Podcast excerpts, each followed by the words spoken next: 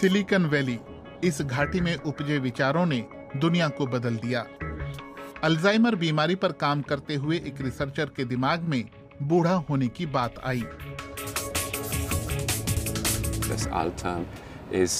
Hauptrisiko. बूढ़ा होना इस बीमारी का मुख्य रिस्क फैक्टर है। लेकिन इस सवाल ने मुझे पूरा रोमांचित कर दिया कि आखिर हम बूढ़े क्यों होते हैं? किसी ऑर्गेनिज्म के जीवन को कौन सी बात प्रभावित करती है?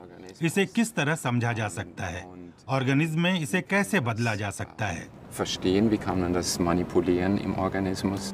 वाइस कोरे अब अपनी टीम के साथ मिलकर ऐसे मटेरियल की खोज में लगे हैं जो शरीर के अंगों को बूढ़ा होने से रोक सकता है या उसे पलट सकता है। चवन मुनि की तरह जवान रहने की औषधि इस फ्रिज में उम्मीद की किरण है। Ungefähr 2000 ब्लड प्लाज्मा में हमने करीब 2000 प्रोटीन की जाँच की है और हमने पाया है कि बूढ़ापे के साथ बहुत सारे प्रोटीन में बदलाव आता है इनमें बहुत से बुरे प्रोटीन हैं जो बुढ़ापे में बढ़ जाते हैं और बहुत से अच्छे प्रोटीन हैं जो बूढ़े होने के साथ कम होते जाते हैं.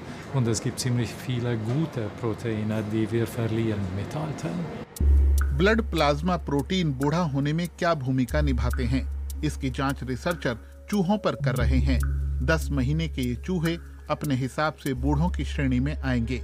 दिमागी तौर पर उनमें क्षय होता है, खासकर उनकी याददाश्त कम हो जाती है। ये तब दिखता है जब चूहों को भूल भुलैया से बाहर निकलने का रास्ता खोजना हो।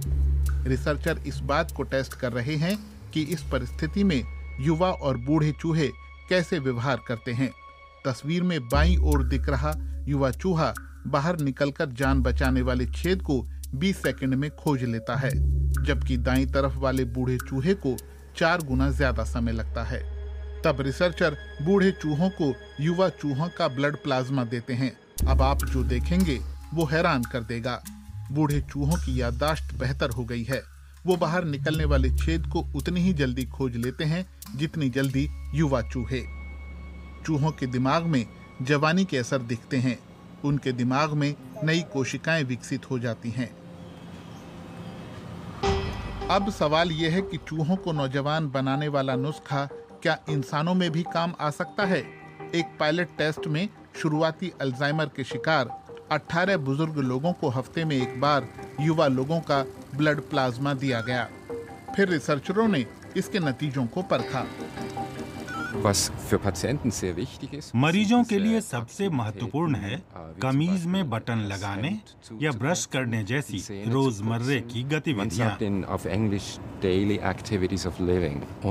हमने उनकी जाँच की और सचमुच पाया कि उसमें महत्वपूर्ण असर दिखा।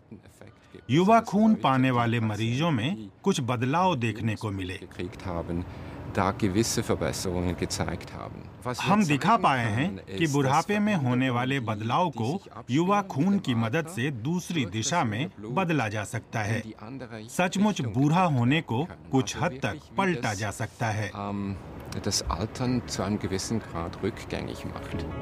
रिसर्चरों को अब उम्मीद है कि वो इस नतीजे को एक बड़े सर्वे में साबित कर पाएँगे और वे अब बुढ़ापे की एक दूसरी बीमारी पार्किंसंस आरोप टेस्ट कर रहे हैं।